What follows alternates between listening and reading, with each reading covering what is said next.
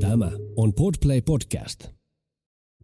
Sen automatkan mä muistan tosi hyvin. Elämä sillä niin kuin vilisi silmissä, tavallaan sellainen niin kuin elokuvassa ehkä kuvaa sitä parhaiten, että tavallaan kävi läpi, mitä kaikkea tässä on koettu, mitä on tehty. Hallitseva ajatus oli, niin kuin, että ei tämä voi näin päättyä –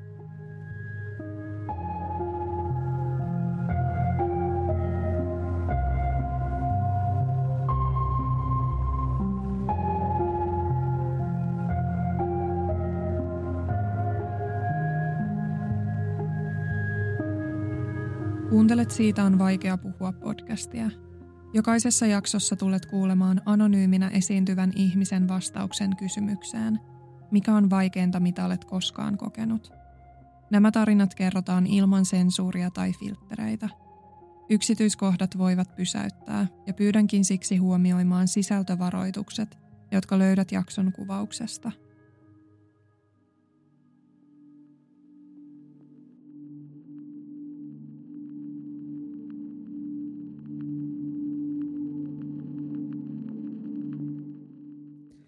sen muistan omasta lapsuudesta, että muistan, että sanoin jollekulle, että sit kun mä oon iso, niin mä en halua ikinä omia lapsia.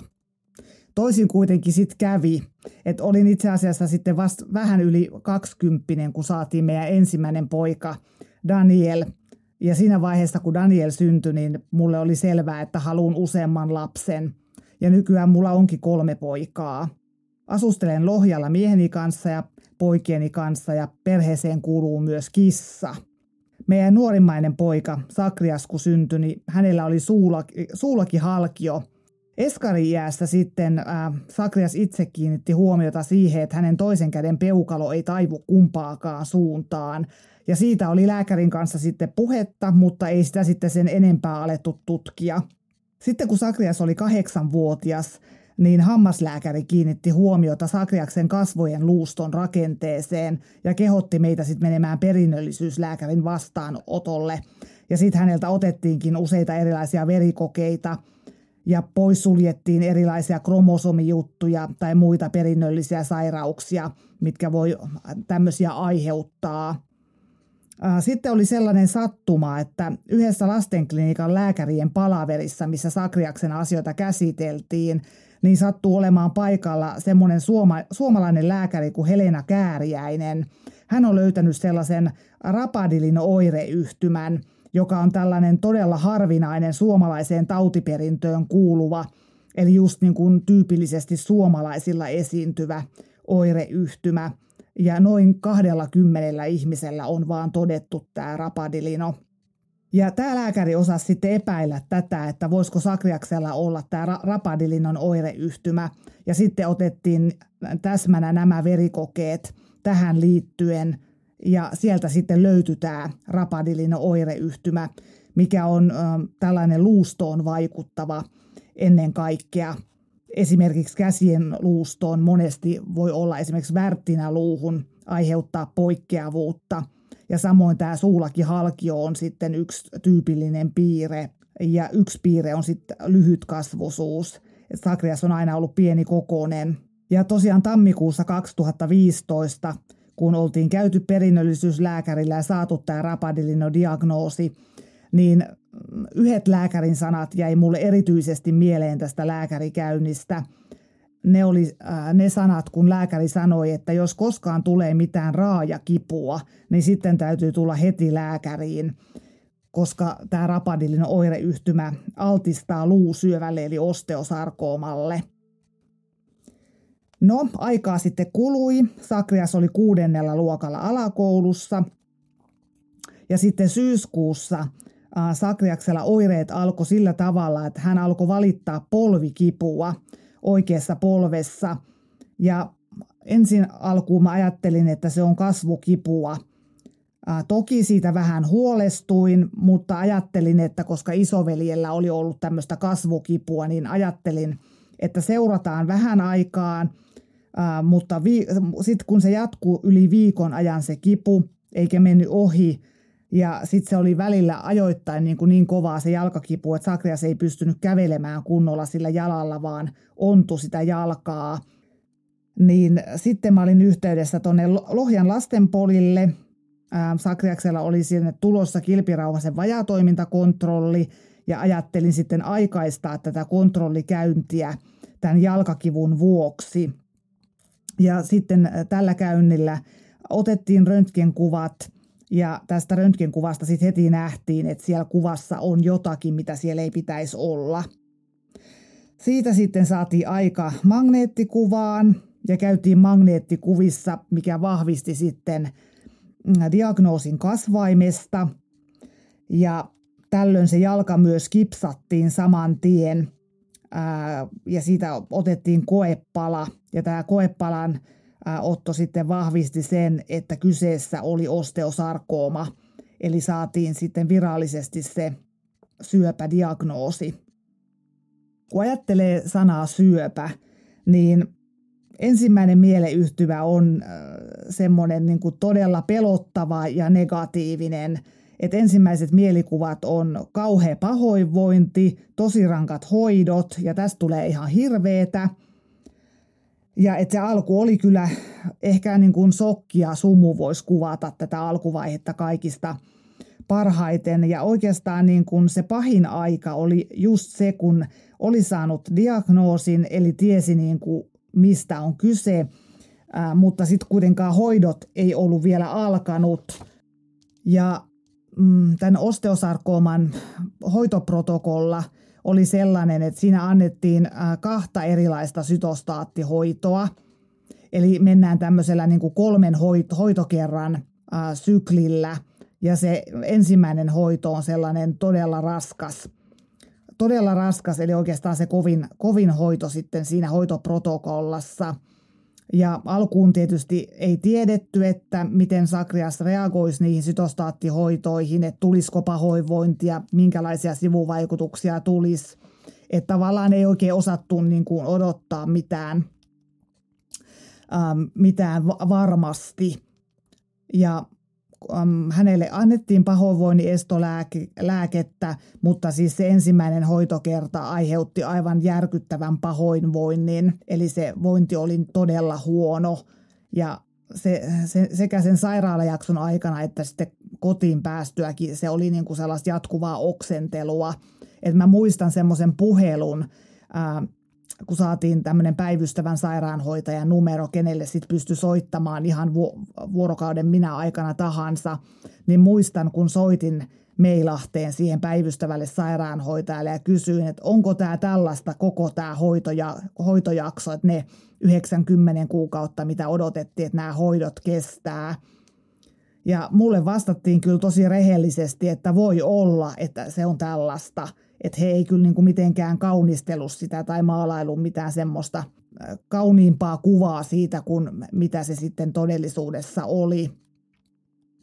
Kaksi seuraavaa hoitojaksoa oli sitten tämmöisiä neljän tunnin sytostaattitiputuksia. Sairaalassa oltiin kuitenkin useampi päivä. Et vaikka tämä itse niin kun sytostaatin tiputusaika oli lyhyt, mutta sen jälkeen piti odottaa, että tämän lääkeaineen pitoisuus veressä laskee alle tietyn raja-arvon ennen kuin sitten pääsi kotiin. Ja siinä oli sitten vaihtelua, että joskus se pitoisuus laski kolmessa päivässä, joskus viidessä päivässä. Sitä ei niinku etukäteen tiennyt, että miten se meni. Ja nämä oli kuitenkin sitten vähän helpompia hoitojaksoja sillä tavalla, että ei ollut niin paljon sitä pahoinvointia – eikä tämä sytostaatti vetänyt niin kuin sakriasta sit niin heikkoon kuntoon. Et se oli tämän, aina tämän kolmen hoitokerran tämä eka hoitojakso, joka niin kuin veti sit tosi huonoon kuntoon ja sen jälkeen tuli aina joku infektio. Eli koska ne omat puolustussolut meni ihan totaalisen nolliin niin, että ei ollut vastustuskykyä ollenkaan, niin sitten tuli aina joku infektio ja sitten lähettiin lastenklinikalle infektiohoitoon. Ja sen kesto sitten tietysti vaihteli viikosta useisiin viikkoihin. Ja mä, mä jouduin tietysti jäämään pois töistä Sakriaksen sairastuttua. Ja koska mä olin esihenkilöasemassa, niin mä totesin, että mun on paras kertoa todellinen syy, että miksi mä jään pois töistä, ettei siitä tar- tavallaan tuu sitten turhia puheita ja arvailuja, että mistä mahtaa olla kysymys. Ja itse koin, että on reilua kertoa, mikä on tilanne. Mutta siinä tuli sitten semmoinen varjopuoli, että, että niitä ihmisten reaktioita oli tosi vaikea kohdata. Että tämmöinen säälin kohteeksi joutuminen tuntui tosi pahalta. Ja sitten tuli jopa niin kuin joku esitti jopa osanottoja, niin se tuntui kyllä ihan kauhealta. Et mä nyt ajattelin, että ei kukaan tässä nyt vielä ole kuollut, että, että niin kuin se tuntui tosi pahalta, että joku sitten niin kuin kommentoi tilannetta tuolla tavalla. Mutta kaikki nämä reaktiot sai aikaan sen, että mä sulkeuduin kyllä tosi tiiviisti siihen omaan sairaalakuplaan. En jakanut mitään sen lähipiirin ulkopuolelle. En kirjoittanut mitään Facebookissa enkä muuten sosiaalisessa mediassa. Että se koko energia meni siihen niin kuin päivästä toiseen selviytymiseen ja välillä se oli ihan tunnista toiseen selviytymistä, että silloin kun oli esimerkiksi tosi huono vointi pojalla, niin siinä tosiaan keski, keskityttiin selviytymään tunnista toiseen. Ja toi joulu 2017 on jäänyt tosi hyvin itselle mieleen. Me oltiin koko joulunpyhät sairaalassa infektiohoidossa ja Sakrias oli todella huonossa kunnossa – että siihen tuli infektioiden lisäksi vakava aliravitsemustila ja hän nukkui suurimman osan vuorokaudesta. Ja tämmöinen tota, trendi meillä oli tämän sairaala vuoden aikana, että kaikki, kaikki pyhät vietettiin siellä sairaalassa. No joulun, joulun jälkeen sitten keväällä 2018 niin tämmöinen iso päivämäärä oli 7. päivä helmikuuta. Että tämä päivämäärä on kyllä iskostunut mun mieleen tosi hyvin, koska silloin suoritettiin tämä Sakriaksen jalkaleikkaus. Eli se oli äh, noin 10 tuntia kestävä leikkaus, jossa hänelle laitettiin reidestä nilkkaan ulottuva tämmöinen jalan sisäinen proteesi. Että tämä oli teetetty mittatilaustyönä Englannissa – se oli tosi iso operaatio ja siitä toipuminen kesti ja oli tosi kivikkoista, että, että ne kivut oli tosi kovia silloin sen leikkauksen jälkeen. Et siinä oli tämmöisiä äh, käännetekijöitä tavallaan, että epiduraalipuudutukset ei oikeastaan toiminut siihen jalkaan, mihin piti, vaan, vaan tota, niin enemmänkin puudutti sit sitä tervettä jalkaa. Monenlaista mahtu mua mahtui kyllä tähän kevääseen. Ja oli se niin kuin jälkeenpäin, kun miettii, niin todella raskasta aikaa, niin kuin ei vaan minulle, vaan myös Sakriakselle itselleen. Että hän oli silloin 11-vuotias, kun hän sairastui.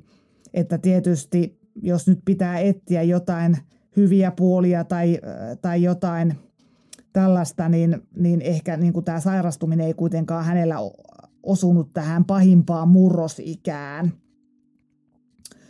mutta oli se niin kuin, se huono vointisuus oli se, mikä oli, teki siitä sairaala-ajasta tosi raskasta. Ja sitten tietysti se elämä muuttui aika radikaalisti, koska Sakrias oli infektioriskipotilas, niin ei saanut mennä kauppaan, ei saanut mennä minnekään julkiselle paikalle – että et tavallaan se oli tosi, tosi niin kuin kotiin sidottua ja mahdollisimman vähän mitään kodin ulkopuolisia kontakteja. Leikkauksen jälkeen ää, kotona kävi fysioterapeutti, että se oli tämmöinen säännöllinen kodin ulkopuolinen kontakti. Ja kuntoutus on ollut tosi pitkä, tosi pitkä prosessi ja se jatkuu yhä tänä päivänä. No viimeinen hoitojakso, se kun viimeiset sytostaatit tippu, niin se on jäänyt myös mieleen, että me lähdettiin koko perhe limusiinin kanssa viimeiseltä hoitojaksolta sairaalassa. Et iskä oli mukana, Daniel ja Samuel, eli isoveljet, oli myös limusiinikyydissä koko perhe. Et sillä, sillä juhlistettiin sitä, että ajateltiin, että nyt tämä tosi raskas elämänvaihe on takana ja nyt siirrytään kohti jonkunnäköistä normaalia arkea. Että siinä oli tosi ristiriitaisia ajatuksia kyllä sen viimeisen hoitojakson aikana, että, että niinkin hullu ajatus, että, että sairaalassa mä, mä tunsin kyllä itteni tosi hölmöksi, kun mä edes ajattelin tätä, mutta mä mietin, että mitä mun nyt kuuluu tehdä, kun ei tarvi enää miettiä, että mikä seuraava hoitojakso on ja mitä toimenpiteitä seuraavaksi on. Et jotenkin sitä niin kuin, vaikka se sairaalavuosi oli tosi raskas ja pelottavakin, niin tavallaan sitä jollakin tavalla laitostu. Ja se, se oli sen verran pitkä pätkä, että, että kymmenen kuukautta sitä sairaalaelämää mentiin ja mentiin niin kuin sataprosenttisesti sen sairaalaelämän ehdoilla ja lääkehoidon ehdoilla, että aina piti miettiä, mitä lääkkeitä annetaan, mitä hoitoa nyt seurataan, mitä, seura- mitä seuraavaksi tapahtuu, mitä tutkimuksia tehdään – että oli vähän semmoinen olo, että no mitäs nyt kotona, mitäs nyt kotona tapahtuu. Ja, ja tietty siinä oli edessä sitten, Sakriaksella oli tämmöiset hoidon lopettamistutkimukset oli, oli sitten vielä edessä, kun lähettiin siltä vikalta hoitojaksolta kotiin. Ja äh, ton no, lopettamistutkimukset, sen yhden sairaalakäynnin muistan hyvin, että mentiin päiväsairaalan puolelle sille käynnille – ja sitten kun lähdettiin taksilla kotiin sieltä, niin Sakrias oli vähän sellainen huonovointisen olonen. Ja sitten heti, heti kotona, kun päästiin siltä reissulta kotiin, niin ää, se infektio iski niin kuin ihan, ihan tosi kovaa ja ihan yhtäkkisesti, että et Sakrias oksensi ja meni aivan niin kuin vetämättömäksi. Et mä, mä en meinannut niin kuin saada häntä enää kannettua pois niin kuin suihkun lattialta – ja, ja sitten ajattelin, että tämmöistä niin kuin reaktiota tai näin nopeaa niin kuin infektion iskemistä ei ole koskaan aikaisemmin tullut. Että tavallaan melkein kuin sormia napsauttamalla se vointi muuttuu. Ja sain onneksi sitten taksin, meidän vakitaksin heittämään meidät takaisin sairaalaan. Eli sinne lastenklinikan päivystykseen ja siellä oltiinkin sitten onneksi sairaalasängyn kanssa vastassa.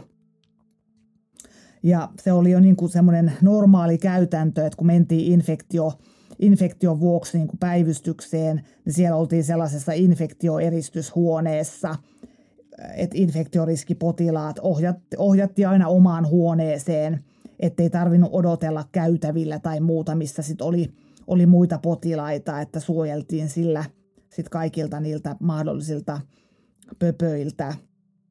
Me oltiin tosi kauan siellä eristyshuoneessa siinä, sillä kerralla, että yleensä sieltä aika nopeasti sitten ohjattiin heti infektioosastolle. Mutta Sakriaksella oli verenpaineen kanssa ongelmaa, että, että se laski matalalle ja sitten välillä vähän kuitenkin nousi. Ja lopulta sitten meidät illalla siirrettiin sinne infektioosastolle.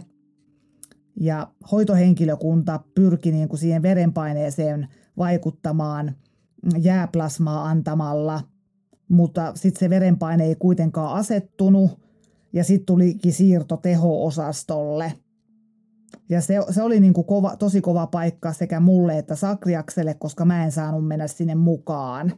Eli teho-osastolle ei ollut vanhemmilla, vanhemmilla asiaa niin kuin yöpymään. Et mä jäin sitten nukkumaan sinne infektio-osastohuoneeseen ja Sakrias oli siellä teho-osastolla – ja onneksi se sakrun verenpaine saatiin sitten hallintaan tosi nopeasti.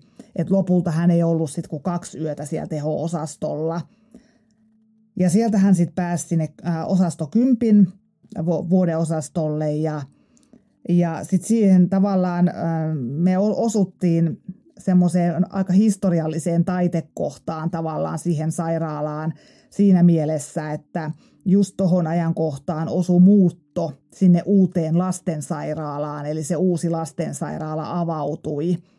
Ja, ja Sakrias sitten sai tota niin, niin, ambulanssikyydin sitten sinne uuteen sairaalaan ja sieltä vanhasta sairaalasta hän sai semmoisen diplomin, että hän on viimeinen siinä kyseisessä leikkaussalissa nukutettu potilas. Eli, ja me oltiin yksi yö siellä uudessa lastensairaalassa – ja mä muistan, kun me Sakrun kanssa juteltiin, että, että no olipa tosi kiva nähdä tämä uusi lastensairaala, mutta onneksi ei tarvitse tulla tänne enää. Kohtalo päätti sitten kuitenkin toisin. Sakrias pääsi sieltä sairaalasta kotiin Ja tosissaan tämä pahin infektio oli tullut just näiden hoitojen loppumisen jälkeen ja onneksi ei ollut sit hoitoja enää luvassa. Ja pienin askelin oli tarkoitus totutella taas vähän koulunkäyntiin. Sitten kuitenkin kävi niin, että aika pian sen jälkeen, kun Sakrias oli kotiutunut tältä viimeiseltä infektiohoidolta, niin sitten hänen 15-vuotias isoveljensä Samuel alkoi valittamaan nilkkakipua. Muistan sen hyvin, että Samuel oli silloin tota, TET-harjoittelussa. Hän oli ysiluokkalainen ja TET-harjoittelussa tosissaan tollon. Ja oli käynyt kouluterveydenhoitajalla ja äh, sen nilkkakivun takia. Ja terveydenhoitaja oli laittanut siihen nilkkaan siteen ja suositellut, että menkää käymään päivystyksessä – ja me, mä sitten päätin, että, että varasin ajan terveyskeskuspäivystyksestä. Meihin suhtauduttiin siellä vähän vähättelevästi, että kysyttiin, että mikä tästä nilkkakivussa on nyt sellaista, että te tuutte oikein päivystykseen tämän takia. No sitten kuitenkin, kun lääkäri tuli siihen paikalle ja väänteli sitä Samuelin jalkaa eri suuntiin, niin mä näin heti, että se on oikeasti tosi kipeä se jalka – ja mä ajattelin, että se on joku rasitusvamma tai joku tällainen. Mutta röntgenkuvat siitä otettiin ja heti perään meille sitten soitettiin, että tästä röntgenkuvassa on jotain sellaista, mitä siellä ei kuuluisi olla. Ja sen jälkeen taas asiat eteni tosi nopeasti. Heti seuraavana päivänä me mentiin koko päiväksi uuteen lastensairaalaan. Siellä tehtiin kaikki mahdolliset tutkimukset, magneettikuvat, röntgenit – luututkimukset, verikokeet, kaikki tällaiset. Ja, ja muutaman päivän päästä siitä otettiin koepala ja samassa yhteydessä otettiin ää, tämän rapadilin oireyhtymän osalta se verikoe. Ja sitten tosi nopeasti tosiaan ää, eteni tai alkoi tämä hoito, eli mentiin tänne uuteen lastensairaalaan ensimmäiselle hoitojaksolle nyt siis Samuelin kanssa – ja kyllähän se tietysti oli aika absurdia, että ne lääkärit ja hoitajat, jotka, jotka oli hoitanut Sakriasta niin kuin edellisen vuoden ajalta, niin ei nekään oikein tiennyt, että mitä, mitä ne olisi sanonut. Että tavallaan kun vuoden sisällä sitten sama, samaan perheeseen tulee toista kertaa sama syöpä. Että onhan se nyt aikamoinen käänteinen lottovoitto, että mikä mahtaa olla todennäköisyys – että vaikka se rapadillinen oireyhtymä altistaa luusyövälle, niin ei se silti tarkoita sitä, että kaikki rapadilinan omaavat sairastuisi siihen luusyöpään. Että tämä luusyöpä on muutenkin tosi harvinainen lasten syöpä, että noin kymmenen tapausta vuodessa.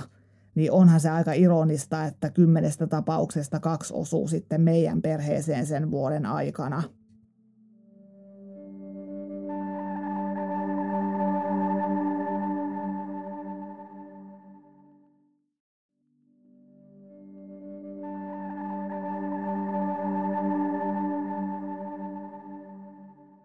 vaikka oli tosi epätodellinen olo, että miten näin voi tapahtua, mutta sitten toisaalta se sairaalaelämä oli jo niin kuin uusi normaali meidän perheessä.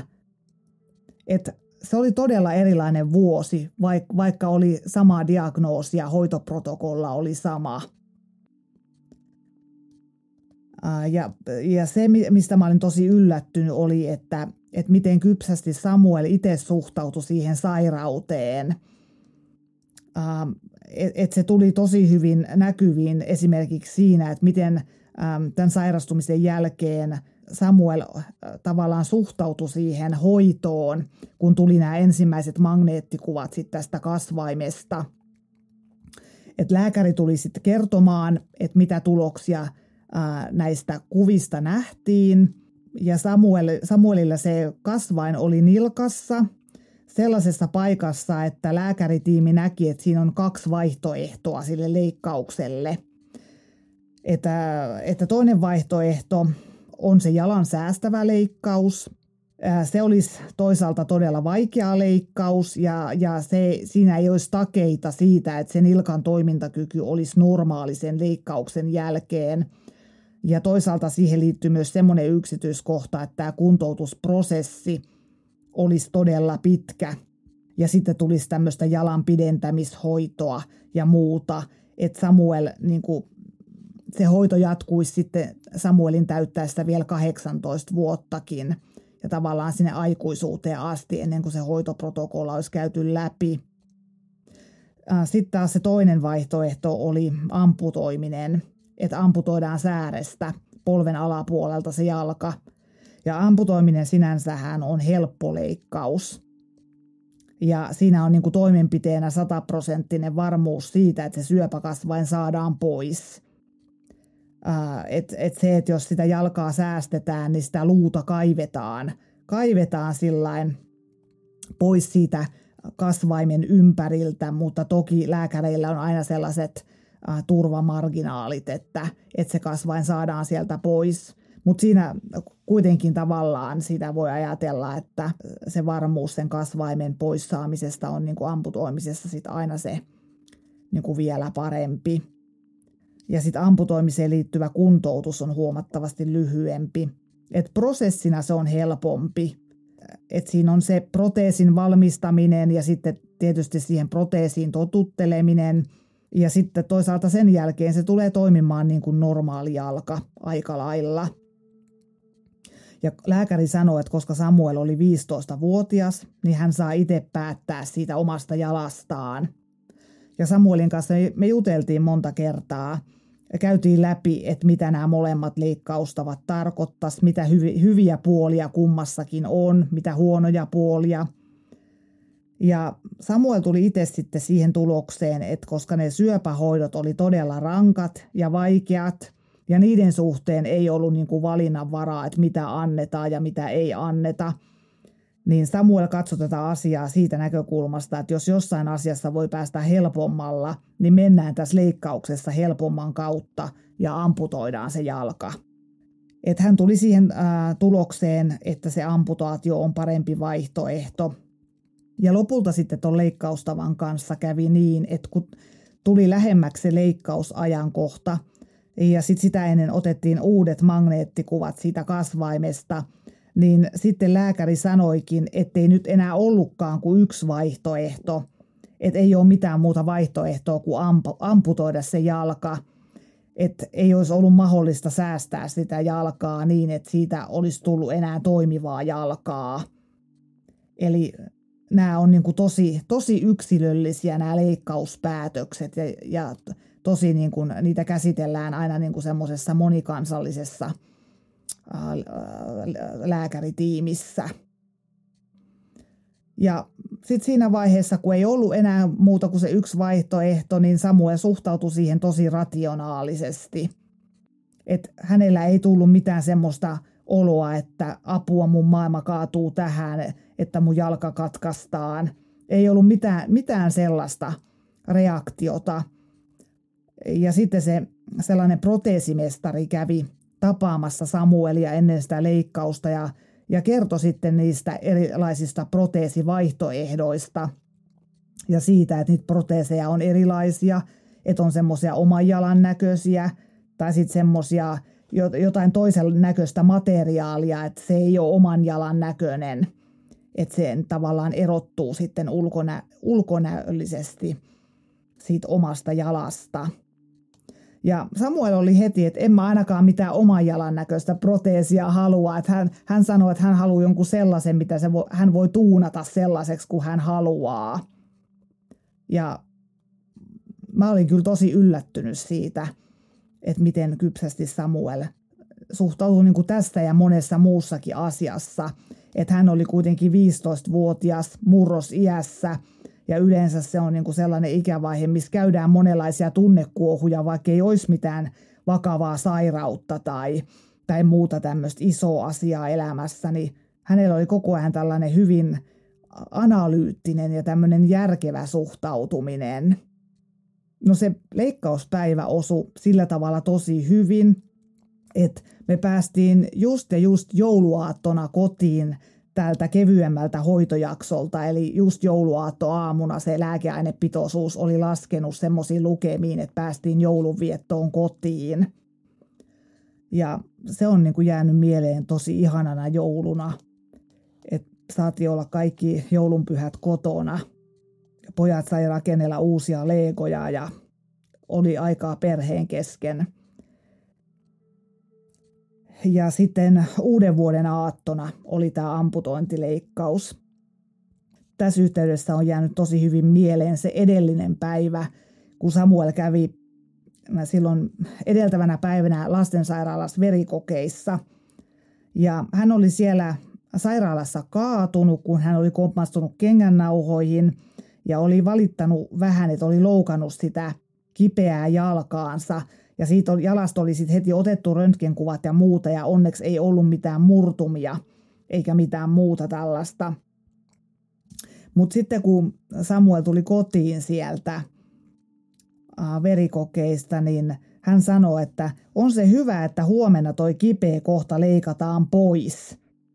Että et tällainen niin kuin huumori oli kyllä Samuelilla semmoinen niin kuin hallitseva luonteenpiirre ja ominaisuus, että tavallaan ää, tämmöisessä vakavassa tilanteessakaan se ei niin kuin hyytynyt se huumori, että viimeiseen asti mentiin sillä huumorilla kyllä.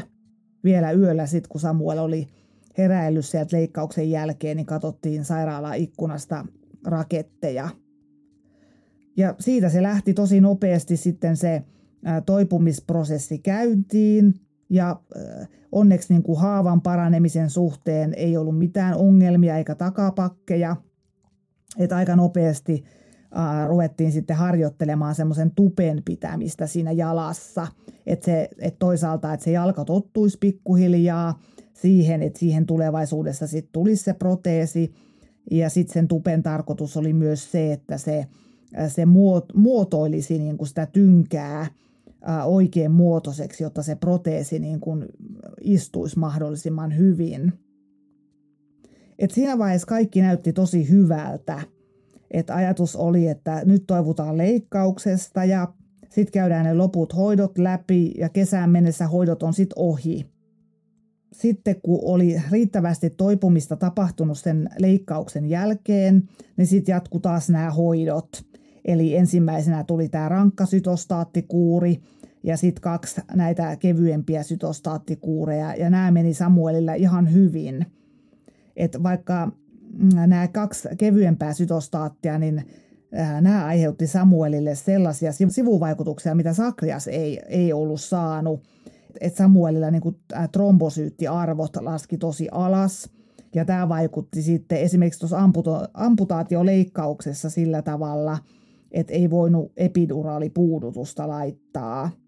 Toisaalta hänellä oli myös paljon vatsaoireita, että tosi kovia vatsakipuja, että välillä sitten meni ihan morfiinia si- siihen, niihin koviin vatsakipuihin, että tosi kova vatsakipu ja jatkuva ripuli. Tämä ensimmäinen sytostaatti, tämä tosi kova kuuri, joka veti sen puolustuksen ää, tosi niin kuin ihan nolla-arvoihin, niin sen hoidon yhteydessä oli sillä tavalla, että, että heti kun se sytostaatin tippuminen loppu, niin jos kaikki veriarvot ja elektrolyyttiarvot, eli nämä magnesiumit, kaliumit, tällaiset oli ok, niin pääsi kotiin. Et siinä ei tarvinnut odottaa minkään arvon laskemista.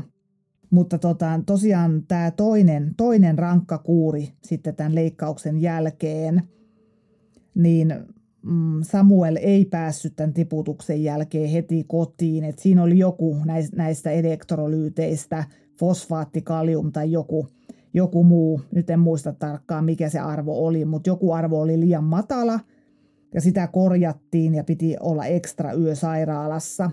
Ja tämä on jäänyt mieleen tosi mukavana päivänä että tämä oli tämä 16-vuotis synttäripäivä osu semmoiseen hoitojaksoon, että Samuelilla oli tosi hyvä vointi, se oli tämä kevyempi tiputus. Ja sairaalan väki oli tosi ihanasti muistanut häntä, että siellä oli nämä sairaalaklovnit, jota Samuel kutsui Pennywiseiksi. Ja Samuel tykkäsi kauhuelokuvista, niin tämä Samuel yhdisti nämä vähän tällä humoristisesti nämä sairaalaklovnit sitten siihen it-elokuvan pelleen, niin Samuel usein tokaasi sairaalaklovnit nähdessä, että Pennywise tulee. niin nämä sairaalaklovnit oli mu- mukana muistamassa Samuelia syntymäpäivänä ja, ja samoin ne sairaanhoitajat, ketkä silloin oli työvuorossa ja Samuelille oli tehty ihana jääkarhukortti ja pieni lahja. Että Samuelilla oli toi lempieläin, oli jääkarhu, niin sitten se oli päässyt siihen synttärikorttiinkin. Ja sitten kävi vielä sellainen äh, hauska ja ihana sattuma, että Samuelin syntymäpäivänä kävi koiranpentu vieraita siellä osastolla. Et mä mietin itse viimeiseen asti, että nyt meitä kyllä varmaan huijataan, että eihän infektioriski osastolle voi tulla koiranpentuja. Mutta niin sinne tuli ja Samuelkin sai paijata ja silitellä niitä koiranpentuja ja pitää sylissä. Tämä on niinku jäänyt mieleen tosi hyvänä sairaalajaksona. Mutta muutos sitten tuli aika äkkiä. Eli tämän, tämän tosissaan tämän toisen kovan hoidon jälkeen vointi muuttui totaalisesti. Et, et kun me päästiin lopulta sit sairaalasta kotiin, se oli tiistai-ilta, sen muistan. Silloin tiistai-iltana Samuel vielä kiipes yläkertaan Sakriaksen kanssa ja ne pojat touhusi illan siellä. Heillä oli semmoinen leffahuoneeksi, he sanoivat tätä yläkerrahuonetta, missä he katso, katso leffoja ja rakensi leegoja – mutta sitten seuraavana aamuna Samuelin vointi oli todella huono, eikä Samuel jaksanut tehdä yhtään mitään. Kuume oli nousussa. Samuel makasi vaan so- olohuoneen sohvalla ja hyppäsi siinä vessan ja sohvan väliä. Ja sitten tietysti se tarkoitti sitä, aina kun kuume nousi, niin oli lähdettävä sitten infektioosastolle, että joku infektio pukkaa ja, pukkaa ja sitten, tota, sitten päästiin taas sinne infektioeristykseen päivystyksen kautta. Sitten sieltä taas taikaosastolle ja siellä sitten aloitettiin heti antibiootit ja siellä vielä sitten Samuelin vointi oli sellainen, että, että hän jaksoi katsoa YouTube-videoita läppäriltä ja, ja tota, vähän telkkariakin katsoo, että putousta muistan, että katsottiin. Mutta sitten sunnuntaina niin sitten Samuelilla alkoi olla verenpaineessa heittelyä, sitten oli munuaisten toiminnassa häikkää ja maksa-arvoissa. Maanantaina sitten Samuel siirrettiin teho-osastolle, että siinä oli tosiaan sitten maksa-arvot nousussa. Ja sitten tämä ongelma oli niin kuin lähtenyt suolistosta, että suolisto oli lamatilassa, että ei ollut mitään toimintaa – ei mitään suoliääniä, ei mitään tällaista. Ja sitten selviskin aika pian, että se on jonkunnäköinen sienibakteeri, mikä aiheuttaa sen infektion. Ja äh, ihan niin kuin Sakriaksen kohdalla oli ollut iso asia siinä teho-osastolle joutumisesta se, että, että mä en saanut mennä sinne mukaan yöpymään, niin tästä kun Samuelille tuli siirto – sitten teho-osastolle, niin se suurin shokki oli just se, että, että mä en saanut siellä yöpyä. Et Samuel oli tottunut, että, että vaikka hän halusi välillä olla yksin, niin, niin sitten tehtiin sillä että mä kävin sairaalan kuntosalilla tai kävelyllä tai, tai jossain muualla aina piipahtamassa, mutta Samuel kuitenkin aina tykkäsi, että kun mä olin yötä siellä – mutta sitten osastolla ei tietenkään saanut olla yötä. Et se oli sitten sellaista edestakaisin kulkemista. Et iltasin lähdin sieltä teho-osastolta viimeisellä bussilla kotiin.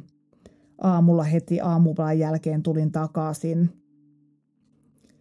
Ja silloin ensimmäisenä viikonloppuna näytti hetkellisesti siltä, että tulehdusarvot vähän laskee, että ne oli yli kolmessa sadassa – mutta silloin ne oli vähän laskenut ja Samuelin vointi oli, oli vähän pirteempi. Ja muistan, miten Samuel jaksoi niin kuin mun ja iskän kanssa jutella aika pitkään. Ja heitettiin vähän vitsiäkin. Ja äh, hieman ironista, ironista on se, että Samuel olisi silloin äh, halunnut suihkuun, mikä, mikä musta tuntui tosi oudolta, koska – yleensä hän inhosi sitä suihkulla käyntiä, että se oli osastolla se pakkojuttu, se suihkurutiini ennen kuin katsottiin leffaa. Että Samuelille sai usein patista, että nyt on pakko käydä siellä suihkussa, että sitten katsotaan leffaa sen jälkeen, mutta nyt hän olisi nimenomaan halunnut sinne suihkuun. Ja kävi sitten niin, että, että sieltä Samuelin elimistöstä löytyi kaksi eri sienibakteeria. Ja toinen sienilääke oli tehonnut siihen toiseen bakteeriin, ää, mutta sitten taas tämä toinen ää, bakteeri oli ottanut elimistöstä vallan. Ja silloin sunnuntai-iltana Samuel oli tosi tuskasen olonen – ja, ja sitten siihen tuli kuvioon mukaan myös tällaisia sydämen rytmihäiriöitä. Et se oli itselle tosi, tosi pelottavaa, kun istui siinä Samuelin sängyn vieressä. Ja, ja sitten se sydänkäyrä alkoi piirtää semmoista kippuraa, mitä siellä ei olisi pitänyt olla. Yleensä se aina itsestään sitten kääntyi se rytmi, mutta mm, silloin myöhään illalla Samuel oli, oli sellainen tosi tuskanen ja levoton. Ja siitä illasta on kyllä niin kuin lähtemättömästi mieleen jäänyt keskustelu Samuelin kanssa, joka, joka meni kyllä todella, todella ihon alle. Ja Samuel, Samuel kysyi multa, että äiti, kauan mulla on elinaikaa – Mä en todellakaan osannut odottaa tällaista kysymystä ja mä koitin pitää itteni kasassa ja sanoin, että, että mitä sä tollasta kysyt. Että nyt me taistellaan tätä sientä vastaan ja me voitetaan se. Ja sitten päästään takaisin taikaosastolle toipumaan. Samuel jatkoi sitä keskustelua ja sanoi, että mulla on semmoinen olo, että mä kuolen kohta – ja mä sain kyllä siinä hetken aikaa koota, koota itseäni, että pystyin mitään vastaamaan. Mä en odottanut tuollaista kommenttia, mutta lopulta mä kysyin sitten Samuelilta, että, että minkä takia sulla on sellainen olo. Ja Samuel sanoi, että toisaalta on valosaa, toisaalta on pimeää, toisaalta tuntuu painavalta, toisaalta kevyeltä – ja sitten hän jatkoi vielä, että minä olen elänyt lyhyen, mutta pitkän elämän. On ollut nautinnollista. Olisi pitänyt pelata enemmän ison veikan kanssa ja kokeilla sitä kokkausjuttua. Kokkausjuttu tarkoitti sitä, että me oltiin varmaan yli vuotta aikaisemmin siis juteltu kotona, että, voitaisiin laittaa ruokaa, että kaikki, kaikki yhdessä niin kuin osallistuttaisiin ruoanlaittoon, että – että voitaisiin sopia, että perheellä olisi joku yhteinen kokkauspäivä, niin tähän, tähän Samuel viittasi. Mä sitten koitin kasata itseni mahdollisimman hyvin. Sanoin Samuelille, että tämä ei ole nyt minkään loppu, että nyt sovitaan, että, että taistellaan tätä pöpöä vastaan, että sä voitat sen pöpön. Ja Samuel sanoi, että ok. Sitten tuli niitä rytmihäiriöitä uudestaan ja lääkäri tuli paikalle ja pyysi mua poistumaan huoneesta, että nyt se rytmi täytyy kääntää jollain lääkkeellä. No mä menin sitten siihen teho-osaston ulkopuolella olevaan sellaiseen vanhempien tilaan. Ihan jäätävä totaaliromahdus siellä vessassa. Et, et ei voi olla totta, miten me ollaan tähän tilanteeseen tultu – mitä tuolla huoneessa oikein tapahtuu ja kai se saadaan käännettyä se rytmi. Sitten ikuisuudelta tuntuvan hetken päästä tuli takaisin se sairaanhoitaja siihen vanhempain tilaan ja sanoi, että nyt sun täytyy kasata itses, että tuu Samuelin luo, että se rytmi on saatu käännettyä, että saatiin lääkkeellä käännettyä, että ei tarvittu defibrillaattoria siihen – Kello oli siinä vaiheessa varmaan jotain kaksi yöllä. Silloin sovittiin Samuelin kanssa, että mä menen nukkumaan sinne siellä teho-osaston toisessa päässä oli semmoinen vanhempien väliaikaisnukkumatila, missä oli kaksi sänkyä. Ja siellä pystyi tämmöisessä niin kuin hätätilanteessa nukkumaan. Ja hoitaja lupasi, että hän soittaa sitten, jos joudutaan laittamaan Samuel hengityskoneeseen, koska se keuhkojen toiminta oli sellaisessa tilassa, että oli odotettavissa, että se vaikeutuu. No seuraavana aamuna sitten pesin hampaat ja tulin sitten sinne Samuelin huoneeseen ja huomasinkin sitten yllätyksekseni, että Samuel oli hengityskoneessa. Kysyin niiltä hoitajilta, että minkä takia mulle ei ole soitettu, että te lupasitte soittaa, jos joudutaan laittamaan hengityskoneeseen. Hoitaja sanoi, että se oli tapahtunut juuri äsken, että he oli, oli juuri aikeissa soittaa mulle – tämä hengityskoneeseen kytkeminen tietysti tarkoitti sitä, että Samuelin kanssa ei voinut enää kommunikoida, eli ei voinut puhua.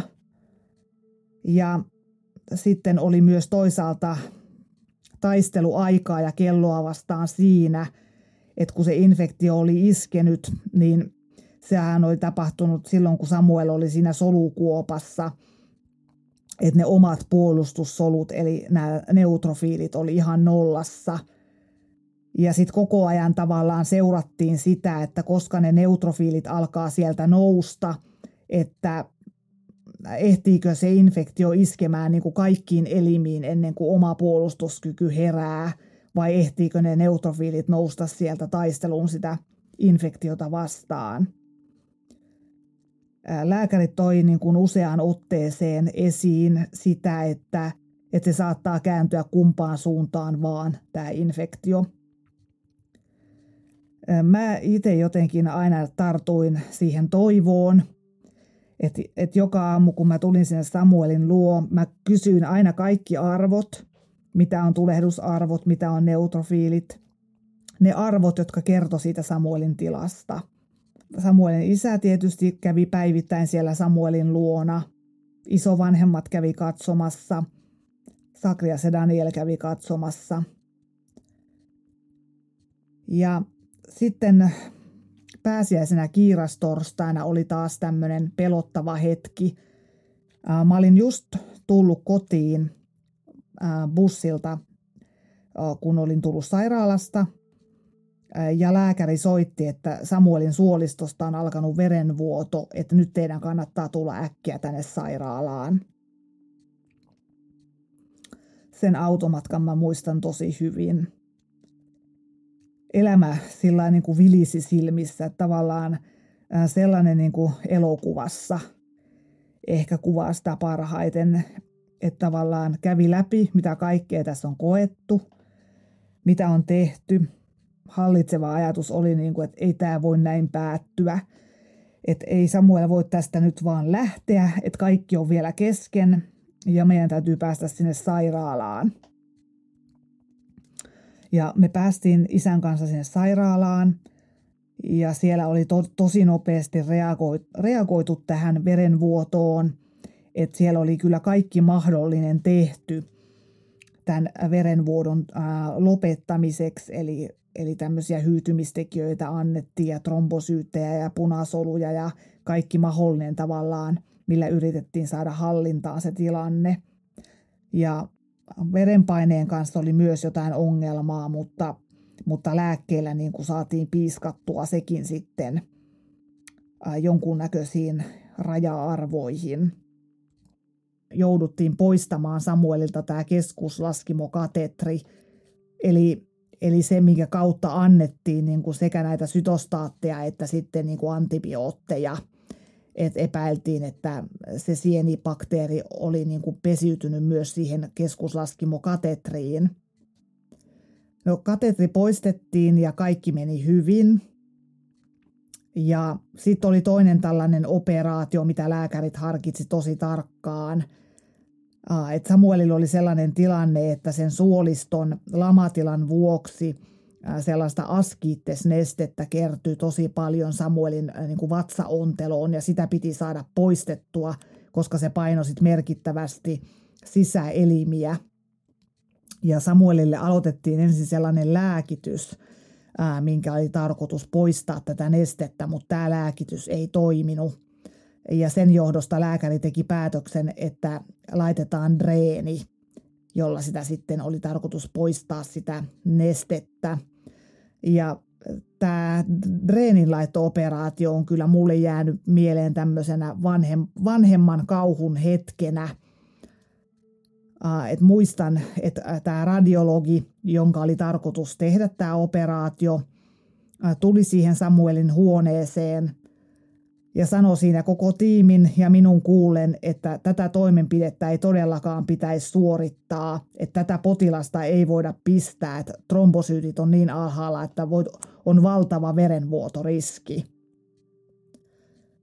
Ja mä olin tietysti ihan kauhuissaan. Mä mietin, että miten potilaan vanhemman kuulen voidaan sanoa tollasta, jos lääkärit on päättänyt, että toimenpide tehdään – että ihan väärä foorumi kyseenalaistaa tätä ja tästä annoin myös palautetta kyllä. Et tämän jälkeen lähdin sitten aika lailla pelon sekaisin tuntein siitä huoneesta pois. Kävin syömässä ja sitten teho-osaston lääkäri soitti mulle, että operaatio on tehty ja kaikki meni hyvin. Ja hän pahoitteli tätä, että tämä radiologi oli mun kuulen kyseenalaistanut sitä toimenpidettä. Eli monesta asiasta selvittiin. Selvittiin sitten hengityskoneeseen laitosta, mikä oli myös riski, koska Samuelin kunto oli niin huono. Selvittiin keskuslaskimokatetin poistosta ja dreenin laitosta.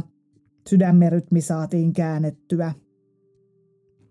Mutta sitten silloin pääsiäislauantaina keuhkokuva oli jo tosi huono että tämä sieni-infektio oli niin kuin vallannut yhden elimen toisensa jälkeen. Ja nyt sitten viimeisenä vallannut keuhkot ja, ja se tarkoitti sitä, että, että hengityskoneen säädöt oli maksimissa. Että maksimihappipitoisuudet ja sitten myös verenpaine oli ailahteleva, että sitä piiskattiin lää, niin kuin maksimilääkityksellä – että oikeastaan niin kuin lauantaita voisi kuvata ehkä päiväksi, jolloin odotettiin ihmettä, jota ei tullut.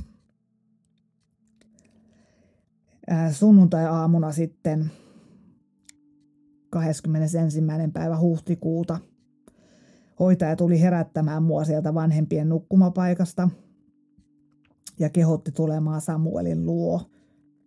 Ja mä totta kai sitten saman tien tulin ja lääkäri tuli paikalle ja kertoi tilanteen, että keuhkokuva on tosi huono. Lääkäri kertoi, että ei ole enää mitään, mitä, mitä he voisivat tehdä Samuelin hyväksi.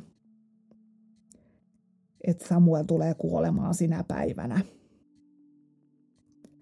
Ja se, se oli niin kuin tosi, tosi epätoivoinen tilanne.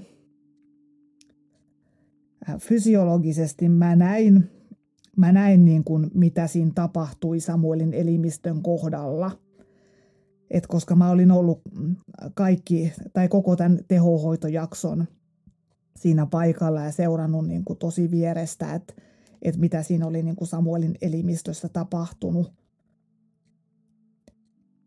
Et mä olin omin silmin nähnyt tavallaan niiden arvojen kehityksen ja sen, mitä lääkkeitä oli annettu, miten oli hoidettu niitä niin kuin eri elinten ongelmia. Et, fy, et fysiologisesti mä niin kuin ymmärsin sen, että miksi siinä tapahtui sillain.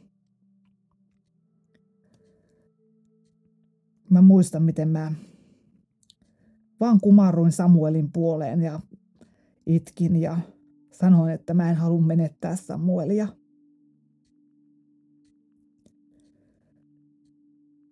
Toinen sairaanhoitajista pisti kätensä mun olkapäälle ja sanoi, että ei mikään haluta. Lääkärit kertoi siinä, että mitä tulee tapahtumaan. Eli että lääkityksiä ei enää jatketa. Verenpainetta ylläpitävää lääkitystä tai sydänlääkitystä. Et se tarkoitti sitä, että että Samuelin sitä sairautta ei voitu enää saada hallintaan. Että se oli levinnyt kaikkiin elimiin ja ei ollut niin kuin mitään tehtävissä. Ja se, että se suolisto ei ollut toipunut siitä infektiosta, niin, niin sille ei voitu tehdä mitään, että, että jos suolisto ei niin kuin toimi, niin, niin sitten ei mitään edellytyksiä niin kuin sille elämän jatkumiselle ei ole. Et me oltiin se pääsiäissunnuntai isän kanssa siinä Samuelin vierellä koko päivä. Pidettiin kädestä kiinni ja juteltiin. Ja siitä tilanteesta on mielikuva, että se, se hoitotiimi, joka siinä oli työvuorossa, niin toimi tosi hienosti. Et he, he antoi meille sitä yksityisyyttä. Toisaalta he kertovat, mitä he tekee ja mitä tapahtuu. Ja meille tuotiin syötävää, kahvia, muuta, koska me ei tietenkään haluttu poistua siitä Samuelin vierestä mihinkään. Ja hoitaja kysyi, että mistä musiikista Samuel tykkäsi. Ja me kerrottiin, että elokuvamusiikki oli semmoista, että Samuel olisi tunnistanut kaikki biisit, mistä elokuvasta ne oli. Ja varsinkin niin kuin Tähtien sota-elokuvat ja Taru Sormusten herrasta ja Hobitti-elokuvat oli sellaisia. Ja sairaanhoitajat laitto Tähtien sota-elokuvamusiikkia ja muuta elokuvamusiikkia soimaan. Mieleenpainuva ja hyvä muisto, jos voidaan puhua hyvästä muistosta, kun kuolinpäivästä kysymys, niin on, että se hoitaja kysyi, että halutaanko me Samuelin kädenjäljet muistoksi. Ja vuorotellen sitten isän kanssa maalattiin Samuelin kädet sellaisella kultaisella maalilla ja painettiin se kädenjälki paperille.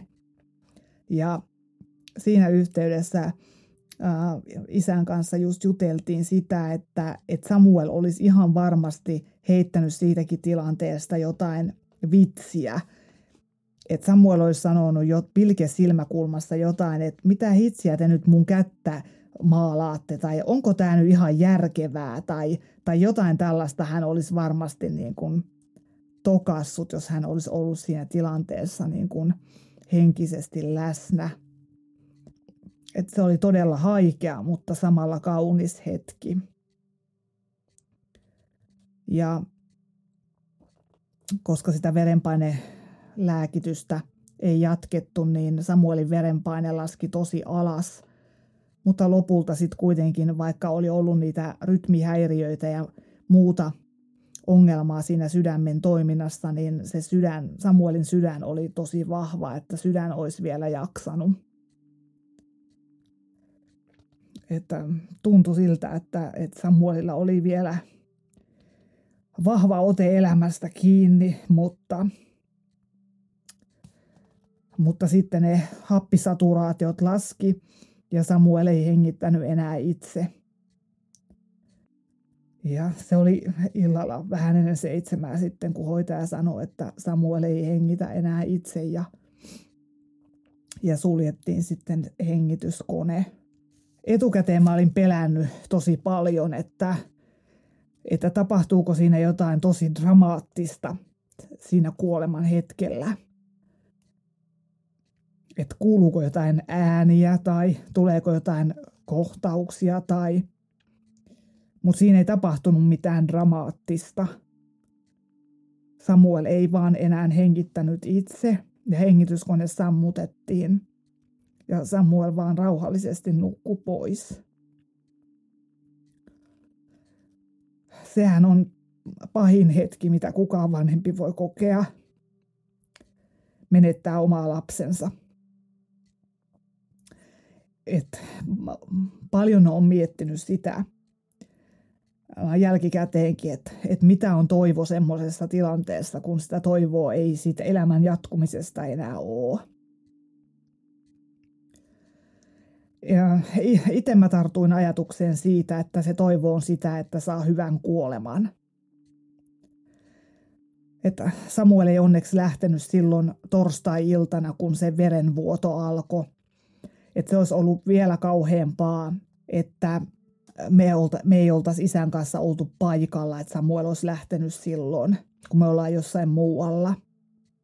Et nyt me saatiin kuitenkin isän kanssa olla paikalla ja jättää Samuelille jäähyväiset. ja tavallaan mulla oli äitinä sellainen tunne, että, että mä oon tehnyt kaiken, mitä mä voin tehdä Samuelin hyväksi.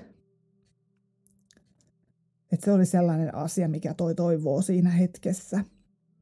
Toinen semmoinen omalla tavallaan toivoa tuova ajatus oli se, että, että onneksi oli osannut nauttia niistä sairaalapäivistä ja siitä ajasta, kun käytiin niitä hoitoja läpi. Että jos mä olisin silloin tuudittautunut semmoiseen sitten kun ajatteluun, että sitten kun on kesä ja sitten kun hoidot on ohi, niin sitten me tehdään sitä ja tätä, niin sitä mä olisin katunut tosi katkerasti. Että toi tilanne kyllä niin kuin osoitti sen, että pitää osata nauttia siitä hetkestä, mitä elää ja, ja tarttua niihin hyviin asioihin, oli ne sitten isoja tai pieniä. Jälkikäteen olen miettinyt tosi paljon sitä, että, että äitinä kun menettää oman lapsen, niin ei ole mitään, mitään sellaista ikää, milloin äiti olisi valmis menettämään sen lapsensa, että oli se lapsi sitten 6-vuotias tai 16 tai 36 tai 56. Että tavallaan se aina tuntuu siltä, että lähdetään väärässä järjestyksessä. Mutta sitten just se kiitollisuus siitä, mitä on saanut. Että kuitenkin Samuelin kanssa saatiin 16 tosi hyvää vuotta – sitten on tullut myös näitä erilaisia kiitollisuusajatuksia, kun on hakenut vertaistukea. Esimerkiksi Facebookissa on tämmöinen Käpy ry, eli lapsikuolemaperheiden tämmöinen vertaistukiryhmä. Ja, ja siellä on lukenut paljon vanhempien postauksia missä, niin kuin sellaisista tapauksista, missä äiti on menettänyt lapsensa raskausaikana tai synnytyksessä tai pienenä vauvana – niin tavallaan on miettinyt sitä, että ne, ne äidit ei ole koskaan edes saanut tutustua siihen omaan lapseen. Et mä sain kuitenkin tutustua Samueliin ja, ja 16 tosi hyvää vuotta hänen kanssaan. Että mistään en päivääkään vaihtaisi pois. Et korostuu jotenkin se kiitollisuus siitä, eh, mitä on ollut, koska eihän kukaan tiedä, että koska se viimeinen päivä on. Jälkikäteen on ajatellut myös sitä, että onneksi ei osannut pelätä näitä asioita Sakriaksen hoitojen aikana. Et mä en koskaan pelännyt, että, että syöpähoidot voisi aiheuttaa sellaisen infektion, että siihen voisi sitten kuolla. Että syöpä saadaan pois, mutta sitten kuolee niiden hoitojen seurauksena – toisaalta kun kerroin, että on miettinyt sitä, näitä äitejä, jotka menettää lapsen jo raskausaikana tai tosi pienenä, niin toisaalta on miettinyt myös äitejä, jotka menettää lapsensa, että vaikka tilanteessa, että illalla äiti peittelee lapsen sänkyyn, aamulla lapsi lähtee kouluun ja sitten tuleekin puhelinsoitto, että lapsi on ollut onnettomuudessa ja nyt sitä lasta ei enää ole – että musta tuntuu, että olisi tosi vaikeaa ymmärtää tilannetta, että lapsi on tässä ja yhtäkkiä se ei olekaan tässä. Ihan viimeiseen asti mä pidin tavallaan sellaista valoisaa puolta ja sitä toivoa esillä niin kuin siitä elämän jatkumisesta, että mä en oikeasti miettinyt, että tässä olisi voinut niin kuin Samuelin kohdalla käydä toisinkin ennen kuin vasta silloin kiirastorstaina – et, et siihen asti mentiin sillä, että tartuttiin siihen toivoon siitä elämän jatkumisesta. Muistan tosi hyvin sen, kun lähdettiin isän kanssa sairaalasta kotiin silloin Samuelin kuolin päivänä ja, ja sen seuraavan aamun. Muistan, miten istuin olohuoneessa kahvikuppi kädessä ja mietin, että, että, että mä istun nyt aamukahvilla tässä tuolissa, mulla ei ole kiire minnekään – että yhtäkkiä mun ei tarvitsekaan mennä sairaalaan, että mitä mun nyt pitäisi tehdä. Mutta se arki lähti siitä niin kuin niistä käytännön asioiden hoitamisesta. Mentiin hautaustoimistoon, valittiin arkku, valittiin uurna järjestettiin muistotilaisuutta, tehtiin perunkirjoitusta, valittiin hautakiveä, hautajaispäivää. Mä pelkäsin sitä hautajaispäivää aika paljon etukäteen. Mä mietin, että romahdanko mä siinä tilanteessa vai miten mä reagoin. Etukäteen mä olin kirjoittanut puheen. Ja mä ajattelin, että jos mulla on semmoinen olo, että tämä tuntuu oikealta siinä tilanteessa, niin mä pidän sen puheenvuoron. Ja sitten mä ajattelin, että, yritän, että yritin olla kasaamatta itselleni paineita ja ajattelin, että, että jos musta tuntuu, että mä en pysty pitämään sitä puhetta, niin äh, mä julkaisen blogissa sen puheenvuoron. No silloin kirkossa mulla oli tosi epätodellinen olo. Ja mä olin miettinyt Samuelin kuoleman jälkeen, että, että mä en enää kuoleman jälkeen sitten halunnut nähdä Samuelia enää arkussa. Et mä ajattelin, että mä haluan säilyttää sen mielikuvan Samuelista elävänä semmoisena kuin hän oli. Jälkikäteen mä oon kuitenkin miettinyt, että, että ehkä mun olisi pitänyt nähdä hänet, koska musta tuntui jotenkin niin epätodelliselta, että onko Samuel oikeasti tuolla arkussa. Se oli tosi kaunis tilaisuus se siunaustilaisuus oli muutama Samuelin koulukaveri, jotka halusi tulla sinne siunaustilaisuuteen. Ja Samuelin pienryhmäopettaja oli myös heidän kanssaan. Se oli tosi kaunis tilaisuus ja musta tuntui, että pappi sanoi just ne sanat, mitkä mun piti siinä tilanteessa kuulla. Oli tietysti tosi vaikeaa jättää se arkku sinne alttarille ja lähteä siitä – viimeisenä kappaleena soitettiin sitten yksi kappale tuosta, tuosta Tarusormusten herrasta elokuvasta. Eli sen elokuvan musiikkikappaleen tahdissa lähdettiin sieltä kappelista. Siitä muistotilaisuudesta me oltiin tehty tosi sellainen Samuelin näköinen, että siellä oli vaan ihan lähimmät ihmiset paikalla. Serkut ja isovanhemmat ja oma perhe tietenkin. Kahvipöydän kakkukin oli tehty tähtien sotateeman mukaisesti, eli oli, meillä oli sellainen kuolemantähtikakku. Siinä, siinä yhteydessä niin kun mä mietin taas tätä Samuelin huumorin tajua.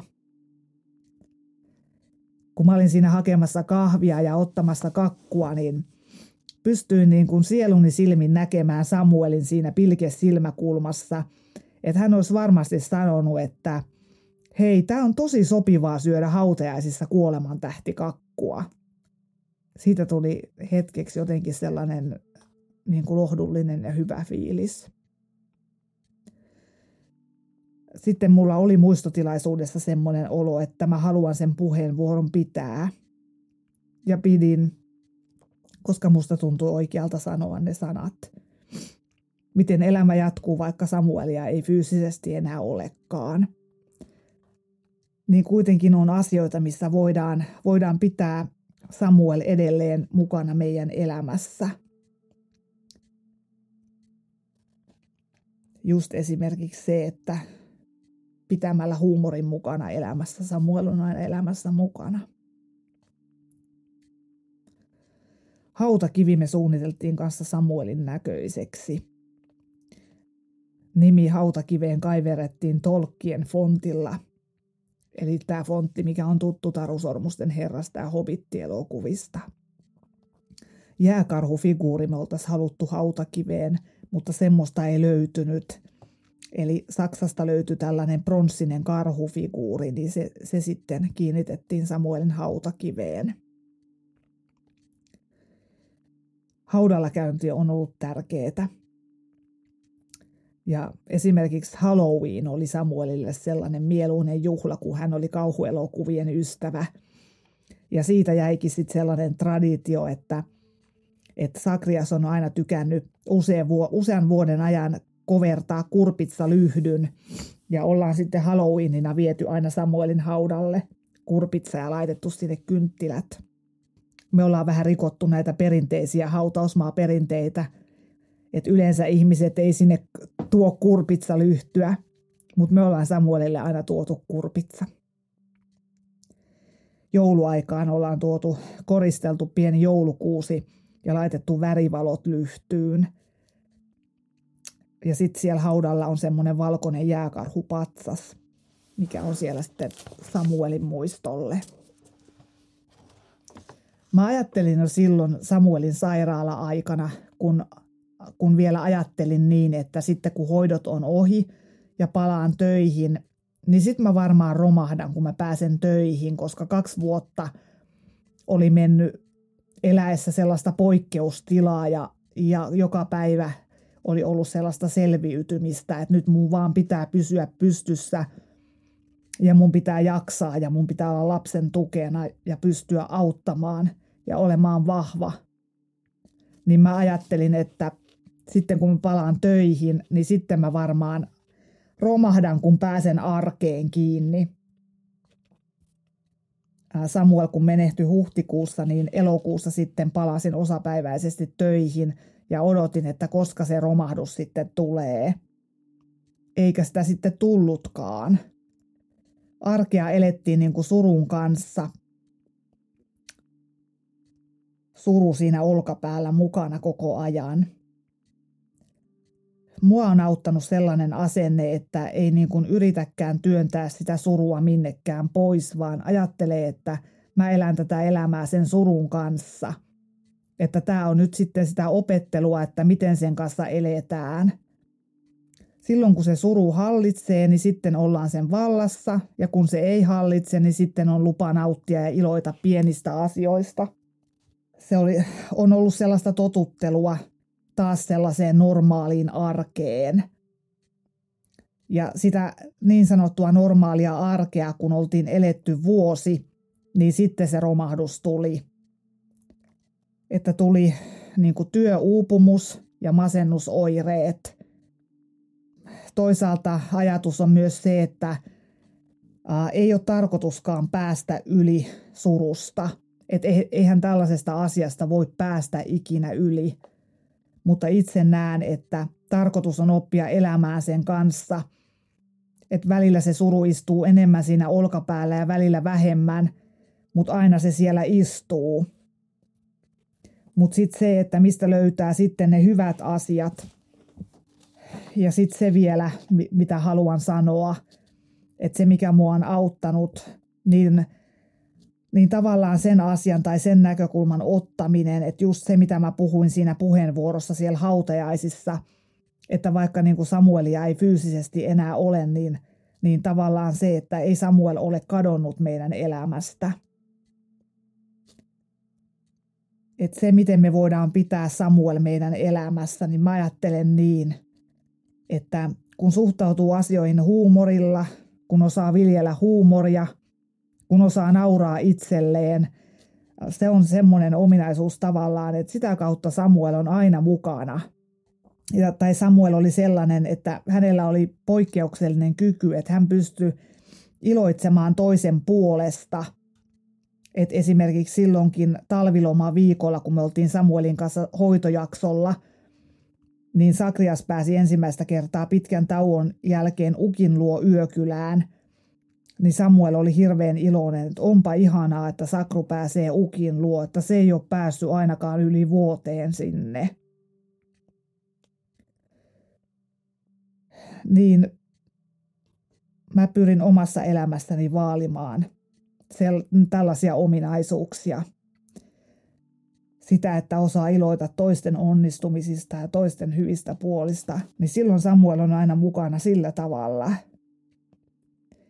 mun mielestä se on sellainen lohtua tuova asia, että vaikka Samuel on olemuksena poissa, niin muuten Samuel on kuitenkin aina elämässä mukana.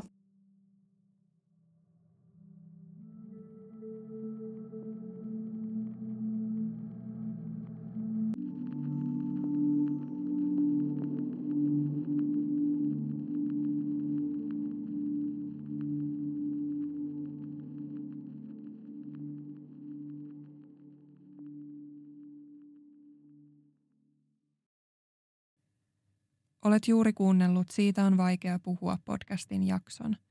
Jos päivän aihe kosketti sinua, suosittelen tutustumaan linkkeihin, jotka löydät jakson kuvauksesta. Jos haluaisit osallistua podcastiin ja kertoa oman tarinasi, voit lähettää hakemuksen osoitteeseen siitä on vaikea puhua at gmail.com. Siitä on vaikea puhua podcastin löydät myös Instagramista nimellä Siitä on vaikea puhua. Sieltä löydät muun muassa kuvan esineestä, jonka haastateltava henkilö kertoi muistuttavan häntä jaksossa puhutusta aiheesta. Kiitos kun otit aikaa päivästäsi kuullaksesi yhden ihmisen tarinan. Ensi kertaan.